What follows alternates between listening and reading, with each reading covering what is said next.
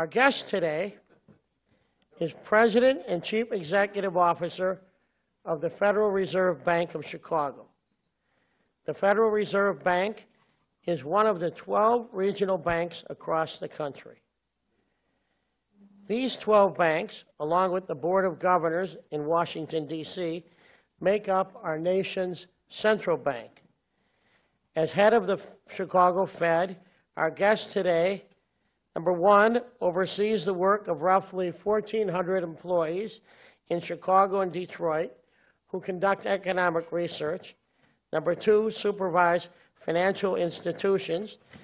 And number three, provide payment services to commercial banks and the U.S. government. He earned his bachelor's degree in economics from the University of Virginia and his doctorate in economics from Carnegie Mellon University in Pittsburgh. Ladies and gentlemen, Charles Evans. Charles?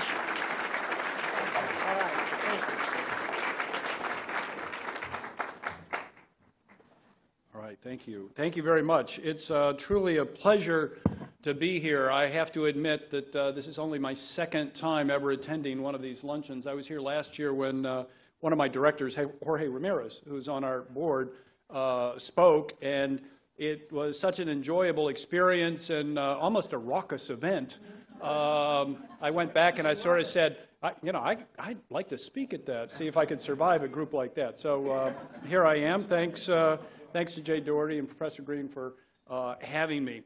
Uh, you know, so it turns out that I've been president of the Chicago Fed now for eight and a half years, since September of 2007. And in this time, we have experienced a financial crisis, something that's called the Great Recession, a slow recovery, and low inflation below our 2% objective that the FOMC sets for ourselves in order to meet. The Fed has used unconventional monetary policies to address these enormous challenges, and some, they've been quite controversial, actually.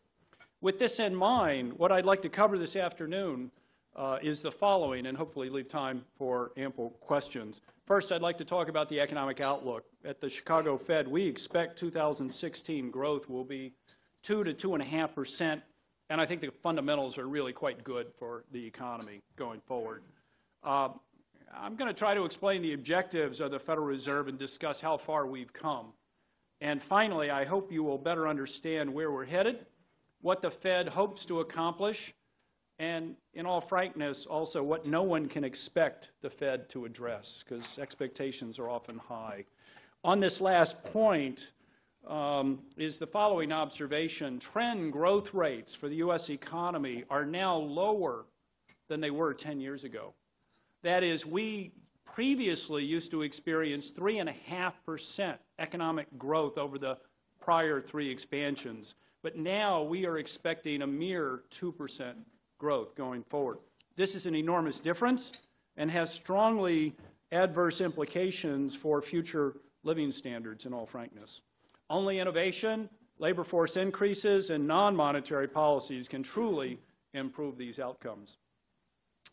And finally, I must say, these are my own views. They are not the views of anyone else necessarily in the Federal Reserve. All right. Okay, this year's outlook.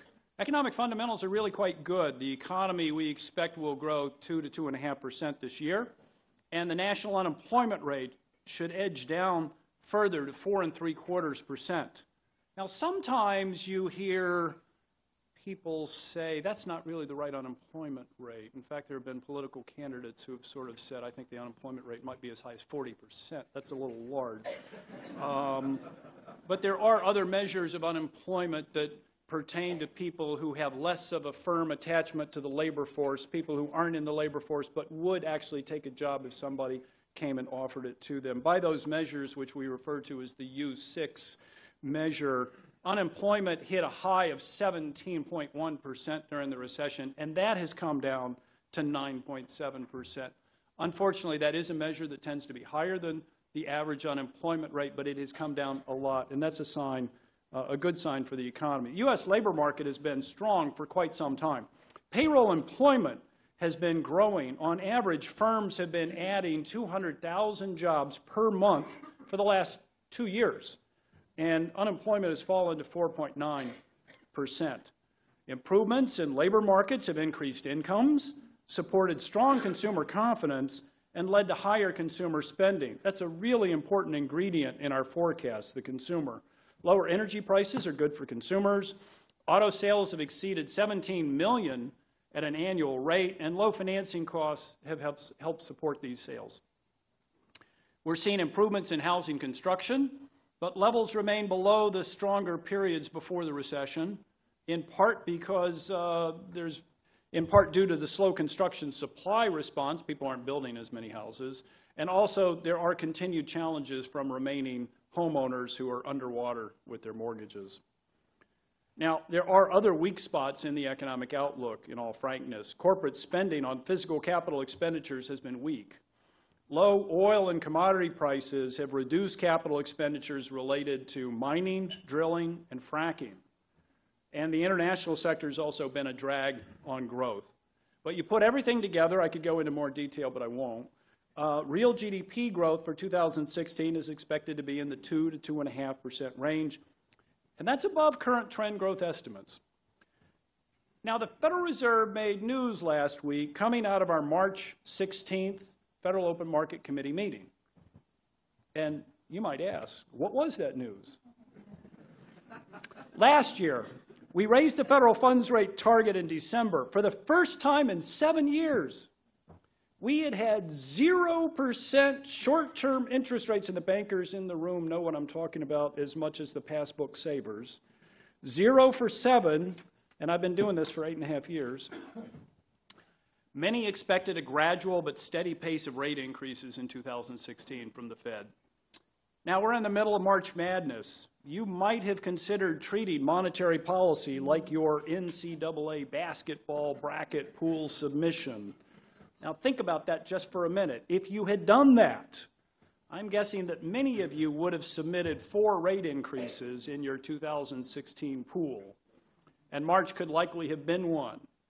Didn't work out that way. The FOMC decided not to raise rates at our March meeting, and our joint economic outlook numbers weren't really all that different from when we submitted them in December. That was probably the news component last week. The economic outlook numbers were broadly similar to December, but the policy rate path numbers were lower. And I'm going to show you that in our famous Federal Reserve dot chart in just a minute. In any event, December or March, the path of monetary policy accommodation still seems extraordinary, with the federal funds rate target barely above zero at a mere quarter to one half of a, of a percent and a very large balance sheet of $4.5 trillion. Now, for me, the rationale for no rate change in March is that economic and financial risks seem somewhat higher for 2016 than we had hoped back last December when we first began raising rates. The start of 2016 has been bumpy. Oil prices continued to decline, falling below $30 a barrel at various times. They're higher now. Uncertainty increased over the deceleration in growth prospects in China. China's slowing has reduced worldwide demand for commodity exports from emerging market economies, cooling their economic and financial prospects too. Financial market prices exhibited greater volatility also, and this further increases uncertainty and the cost of financial investment for businesses. Also, we just need more confidence that core PCE inflation will get to 2% in a sustainable fashion, and that is our objective for inflation. Uncertainty and risks are greater, but the fundamentals for growth continue to be good. So most of the Federal Open Market Committee's cautionary pause in the rate normalization path is about assessing risks and just being careful. In my opinion, the continuation of a wait and see monetary response is appropriate to ensure economic growth continues, labor markets strengthen further, wages begin to increase more, and all of this supports an eventual increase in currently low inflation right back up to our 2% objective. Okay, if I could advance the first chart here. Um, this is what I call the bullseye chart. The U.S. economy has, and there should be a copy of this in your chairs. The U.S. economy has come a long way from the depths of the economic recession that bottomed in the summer of 2009. Let me remind everyone of the road that we've traveled. And again, it's only a coincidence that this aligns so closely with my tenure as Chicago Fed president since September of 2007.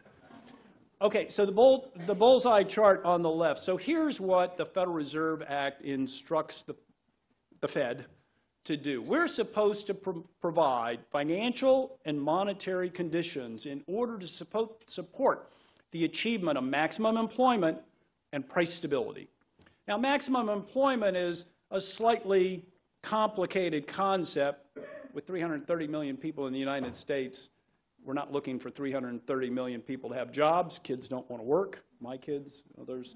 Um, and you know, so we're looking for sustainable levels of employment. It's easier really to think in terms of unemployment and how low we can drive the unemployment rate in a sustainable fashion. The line here suggests that the median of the Federal Reserve participants is just under 5%. Something under 5% would be associated with close to full employment, something that's sustainable. And then 2% inflation, that's the pi term in the vertical axis, that's our objective. You put them together, that's the bullseye crosshair. So we want to be in the center, just like darts, or if you were shooting arrows, the red. And the current dots tell you the combinations of where we are. So currently, we're well under 2%, and we're just at under 5%. We're at that 4.9% unemployment. Uh, my colleagues and I are expecting improvements in the unemployment rate, so we're moving to the left. We're expecting inflation to move up, so we're moving up into not quite the red zone, but we're pretty close to the center. That, that's a pretty good outcome. Now, the part about how far we've come. On the right panel, you have a better perspective of what we went through 2008, the recession, unemployment got to 10%. That's the 2009 line. Meanwhile, we stayed under that 2% objective almost throughout that, well, by this chart, throughout the entire time. Depends a little bit on the dating on how you do that. But uh, so we have come back. We've had a slow recovery. We're doing better, but we need to get inflation up. Inflation's important to get up to 2%. I run into a lot of people who kind of say, inflation's low, why worry? It's not that big of a deal. Well, if you borrowed at you know, an interest rate, that interest rate presumes that inflation is going to be a certain level.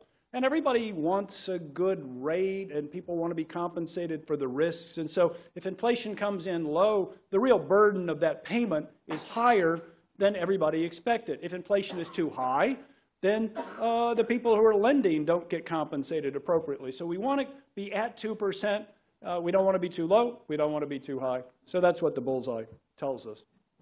If I get advanced to the next chart, we'll get to see what my colleagues and I think should be the setting for appropriate monetary policy.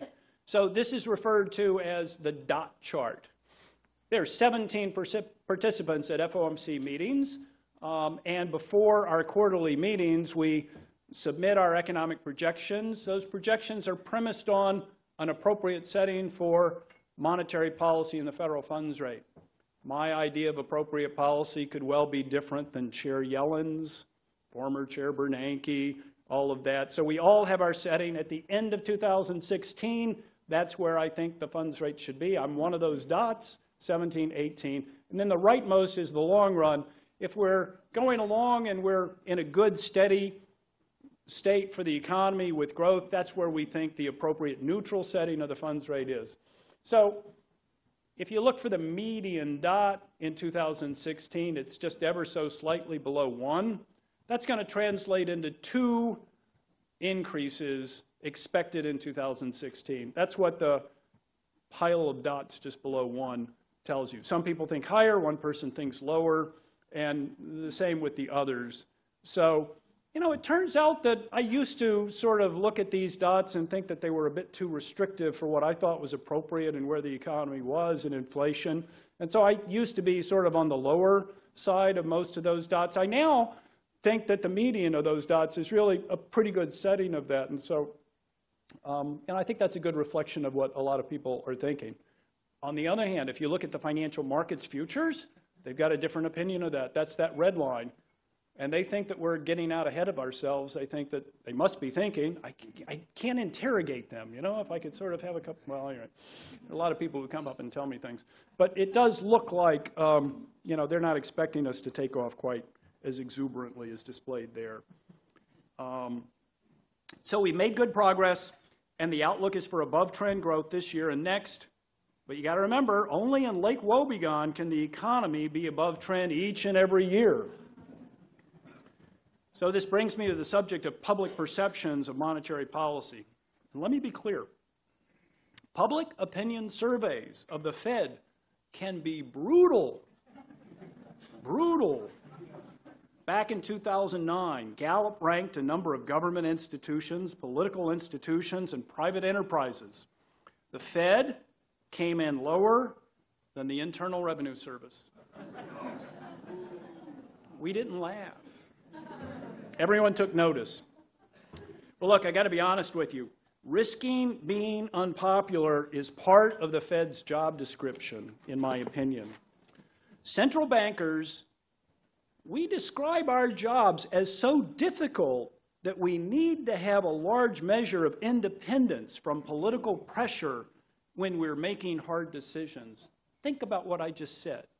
Independence from political pressure. I'll be honest with you, every time I say that, it sounds a little arrogant.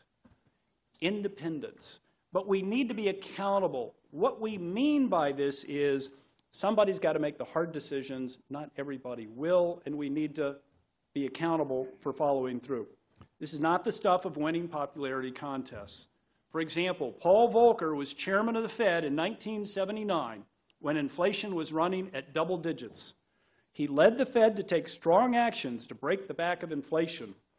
That required allowing short term interest rates to rise to 18% or higher. Mortgage rates skyrocketed. The economy went into a big recession and inflation came down. If Volcker had had to ask permission from politicians running for office, no one would have had the courage to endorse those necessary actions. He needed to be independent and then be held accountable for the implications of those policies. Inflation did come down, the economy recovered, and a long expansion began in the 1980s. Morning in America was Paul Volcker's job performance documentation for a job well done. Hitting our bullseye is an important part of being held accountable. Ben Bernanke needed that same degree of independence to undertake extraordinary policies to prevent a second Great Depression. Looking at the bullseye chart, we've come a long ways back. But the economic recovery has been a slow and modest one. Unfortunately, as Professors Reinhart and Rogoff have documented using many centuries of data, slow recoveries have been the experience of virtually every other economy who has suffered through a large financial crisis and recession. Still, that's of little comfort. Maybe that's a cautionary lesson not to repeat those periods of financial excesses that led to those financial crises. Unfortunately, the broader economic environment is fundamentally challenging and not always amenable for monetary policy to, to address, let alone solve. Trend growth is slower now. In the past, in the past three expansions, we enjoyed average growth of 3.5% for the economy, but now we're expecting 2%.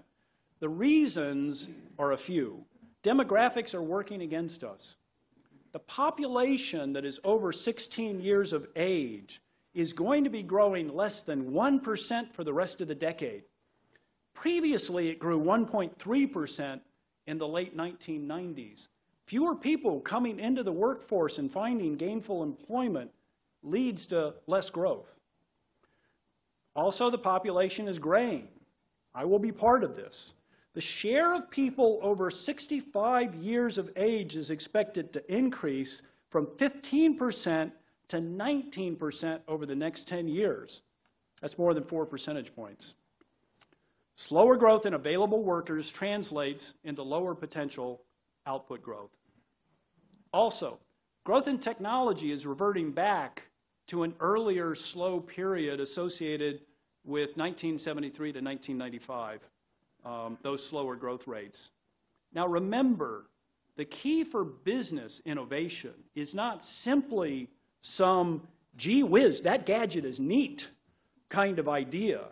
It comes down to businesses integrating those very ideas into a better business process and making growth go faster because of it.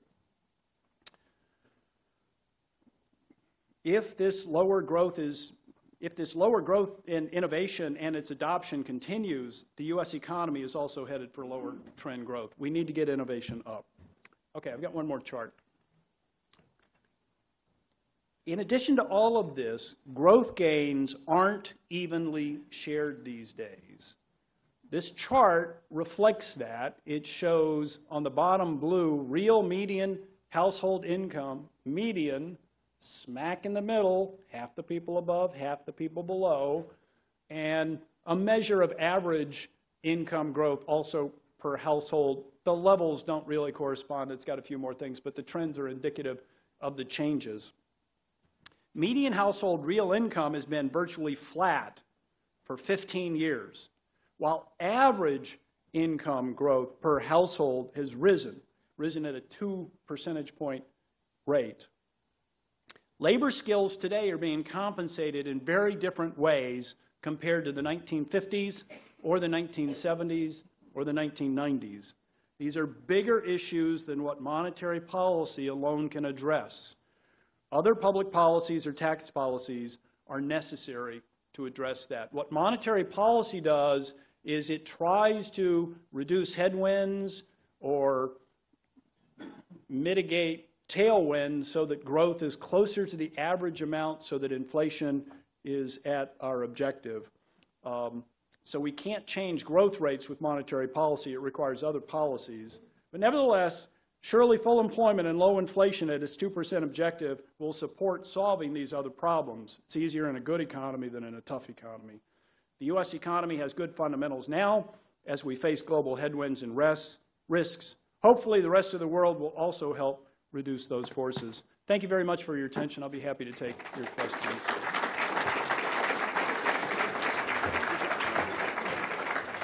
If you have questions, raise your, uh, go, go, go get them. I have a question.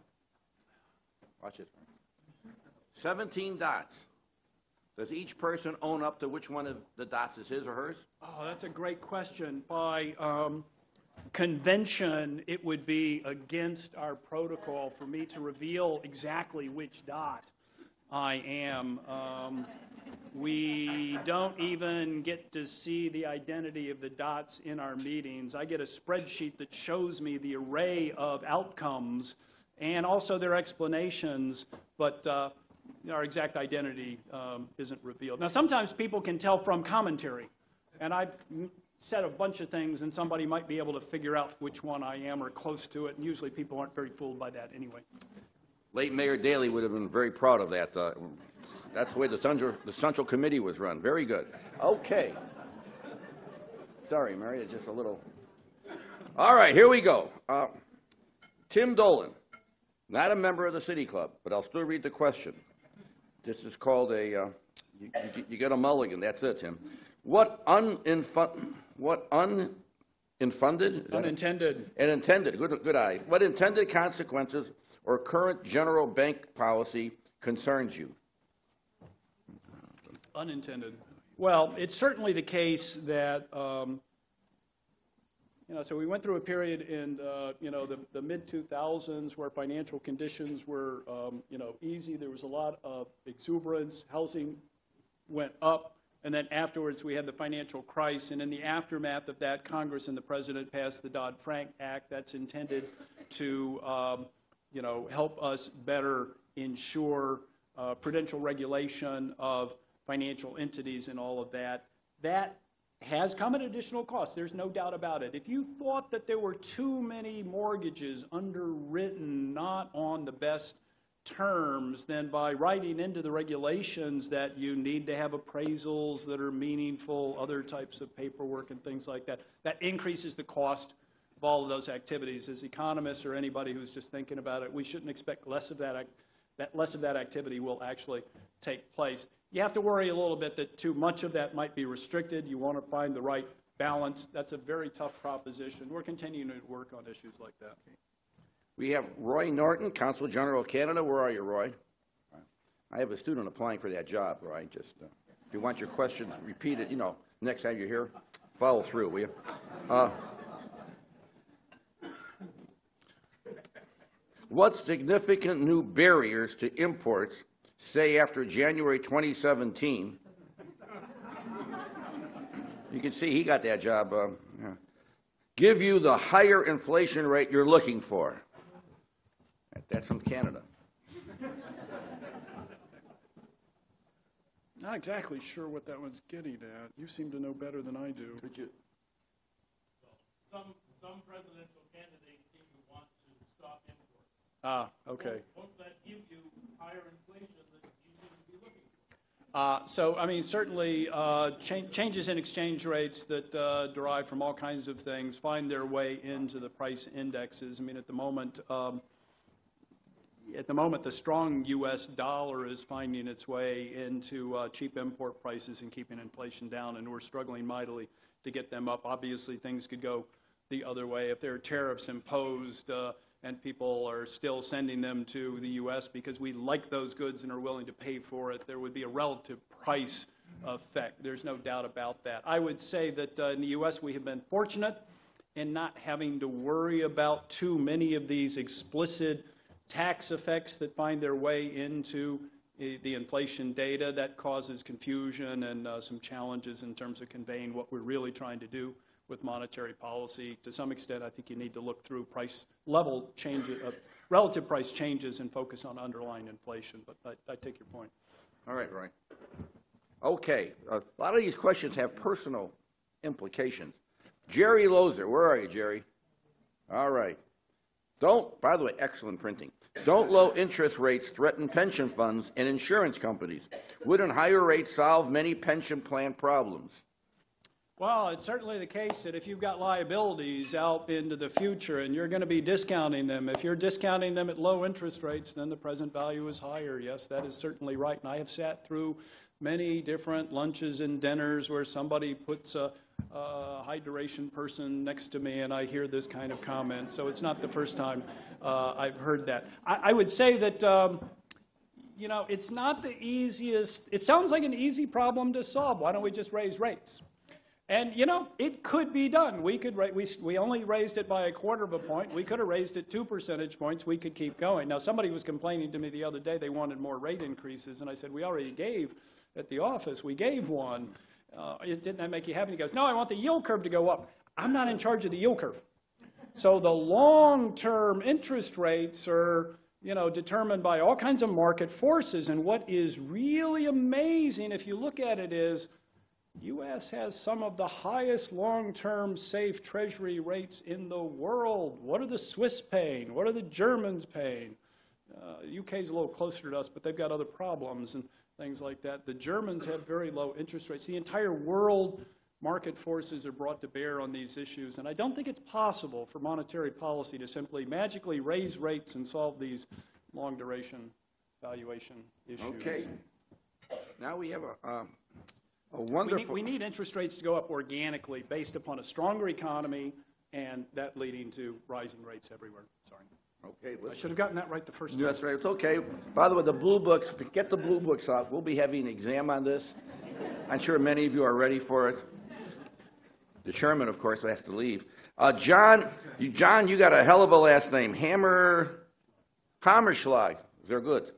Uh, please opine on the, Fox Television, huh? Please opine on the quality of economic statistics that come out of China. This is not an easy job. I want you to know that. Well, until you said China, I was thinking about that former chairman of GE who questioned the Chicago guys and the labor statistics uh, not long ago. Um, yeah, so, uh, you know, Chinese growth rates are really difficult to assess. I mean, if you ask me about China and what the difficulties they're facing, I'd say, well, Um, You know, they previously had double-digit growth over a long period of time where a lot of their efforts have been involved in uh, investment expenditures for infrastructure, building highways, overpasses, new cities, things like that. Now they are decelerating. They are going to grow, but they're going to grow at a reduced rate, 8%, 7.5%, 7%. Now they're down to 6.5% in terms of what their target is. So any economy with a central planning aspect to it, which is contemplating a big transition like this, it would be amazing if it was smooth bumps in the road, you know, I can't tell you where they're going to come, but they're likely to happen. Now, on top of that, you asked me about the quality of the statistics, and I would say the only comfort I take is presumably they're measuring it in the same way, good or bad, so that this double digit to high single digit comparison is still accurate. But is it really growing at 6 to 7%? I, I don't know for sure. A lot of people track things like electricity usage, which presumably is monitored more carefully and notice when it moves around and correlate that with changes in uh, growth rates. I think it's clear that it's decelerating. Okay. This is the City Club. We, not only do we give you good questions, but some of them are even typed. Typed. in advance. How did they know what I was going to talk about? Perhaps they didn't care. All right. They got questions. Carlos Ponce, where are you, Carlos? There he is. Now, this question is almost like an, an essay, but I'll read the first part. An issue of concern to the Puerto Rican community is the $72 billion Puerto Rican debt crisis. With unemployment in excess of 15 percent, an 11-year economic depression, and all that aside, the Congress knows it has to act, but there is hesitation because the Puerto Rican solution could affect deep debt states like Illinois, Michigan, and Wisconsin. How does the Federal Reserve see this issue? It's a, like a three-inch putt.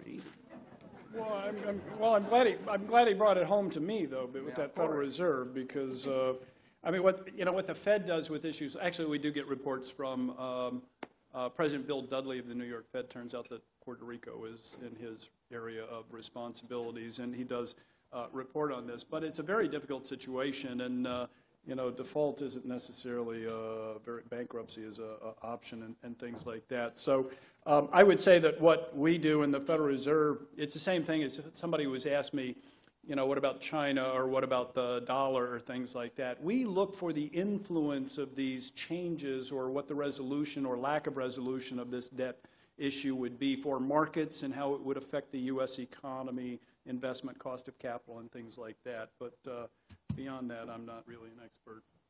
Okay, Warren Ribley. Warren, what's the IBIO again? Illinois Biotechnology Industry Organization. Okay.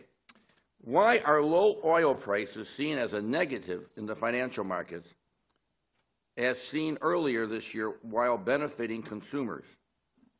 Well, let's just take the first part. Why are oil prices seen as a negative in the financial markets? Well, that's a good question, especially for people as old as, as myself. Uh, and, you know, growing up in the 70s when oil prices go up and it's such a burden, uh, you know, long gas lines, uh, high gas prices, you easily understand why high oil prices are bad. Why is it that when prices go down, that's not just the opposite of that and totally uh, a good thing? Well, it turns out it is a good thing for consumers, right? If you're, you know, gassing up your car and you're coming in from the exurbs or something, this is a good thing, obviously. Um, it turns out, though, that because we have discovered how to extract these uh, more challenging sources of oil and energy from the ground, that we've invested a lot in uh, mining and fracking and things like that. So that actually is a thriving business. So that business is challenged by this, is, is part of it. So in the old days, when we didn't really have much of that activity, it was a pure consumer effect. Now, because it's actually a business, um, thriving business, and there's a lot of capital expenditures involved in getting the pipe out and digging it out and things like that. If you, if you talk to heavy equipment manufacturers who are, you know, selling big mining equipment to extract commodities and things like that, the reduction has really hurt them in, in quite a way. So it's, it's the balance of all of those things. Um, so, but for the U.S. Uh, consumer, it's, it's a pretty good thing. What, what also sometimes is um, lamented is the fact, well, we haven't seen consumption go up as much as you would have expected. I would have expected more. And somewhat subtly behind this is debt levels for households have been quite high. And people have been able to pay down that debt and get to a better position so that they can go forward and, and buy more things. And so it, it's benefited households in many different ways. We have a couple of more questions. We have so many questions, and some of them are repetitious, but uh, Ron Mitchell from William Blair, where are you, Ron? By the way, you're not a member. Uh, William Blair could afford a membership, just so. You know, we're not a charitable organization here. But they had to pay for lunch, didn't they? They paid for lunch at a deal. Okay, does, sound like Donald Trump. By the way, you're sitting at the same podium, standing where- where DT stood. Does the Fed take into account the monetary, it's, the Doesn't say mic, Trump. the mics have been taken away. Does the Fed take into account the monetary policy of other major econ- economies, I guess, when determining policy? The strength of the U.S. dollar appears to be having a bigger impact than the level of rates.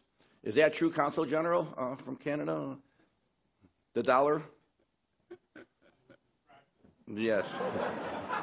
So, so I, I almost touched on this earlier. We, we do pay attention to financial uh, influences from abroad as well as different markets in the U.S., and international borrowing rates are another one. Those are easily influenced by the setting of monetary policy there as well as relative uh, currency values. And so, you know, we don't do anything like have a strong opinion on what those valuations ought to be, but we do pay a lot of attention to whether or not our imports are uh, uh, affected or our exports are affected and how that ends up uh, influencing labor markets and real GDP. Okay, we have two more questions. By the way, my brother was in the Canadian government, that's why, and he, that's why I throw that up. And George Ruiz, you know, he, he cut out of here pretty fast after being consul general, so don't mention my name to him. Promotion could become less. All right, Edward Cooper, a very good question. To what extent do advances in technology affect your employment target?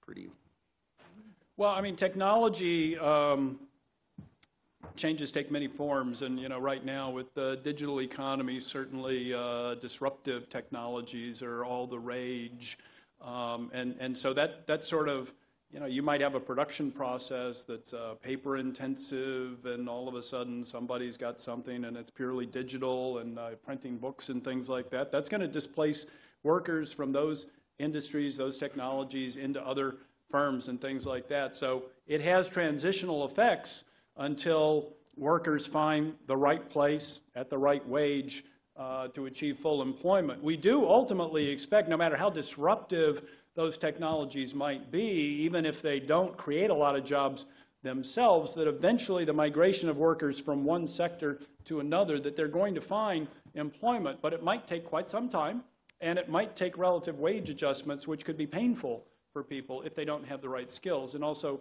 paying attention to you know, the new skill levels that require education and things like that, we're, we're monitoring, you know, quite a lot. To have an idea of what that natural rate of unemployment that's sustainable actually is, because sometimes labor market adjustments mean that full employment will not be associated with 4.7% unemployment, but it might shoot up to 6%.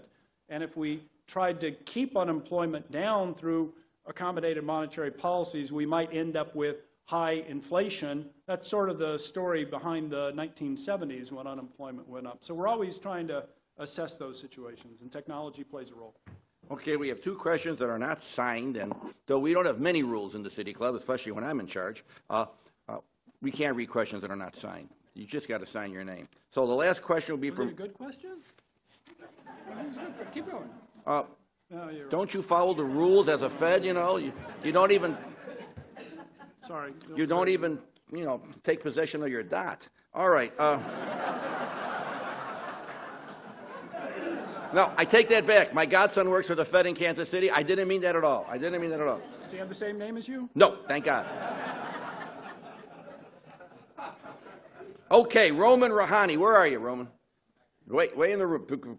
You're not a member of the City Club either. If they had written that they were a member and they weren't, would you They'd have, that? they, they would have been asked the question earlier. Fed's, Fed's dual mandate seems to be very close. What signs did the Fed see that caused the, the dovish turn? Yeah, I tried to touch on that in the, the speech. That's a good question because um, we are very close to achieving our employment mandate Although frankly, unemployment could continue to go down. We might not have the right answer. It could be that sustainable unemployment's four and a half percent or lower. The real test is when inflation picks up and gets to our two percent objective, or if it went past that. So as long as we're still underrunning inflation, I think we've got room to uh, see how this plays out and be cautious. But I would say that the reason why we're still being cautious is um, there's a lot of risk around the world. I mean, if you look at global economies, they are struggling. The U.S. is the strongest economy uh, in the world. Um, you know, the U.K. is doing pretty well, although they're challenging that with their uh, Brexit uh, risks and all of that. So uh, we've got good labor markets. Uh, inflation is closer to our objective, but still too low. If you look at the ECB, emerging markets have other problems, and China's got its problems. Um, we are just trying to make sure that those risks don't come awash on our shores and slow things down. So if we can be uh, a little cautious, I think we've got the um, capacity to do so. How about a big round of applause? That was tremendous. Thank you very much. We got parties here.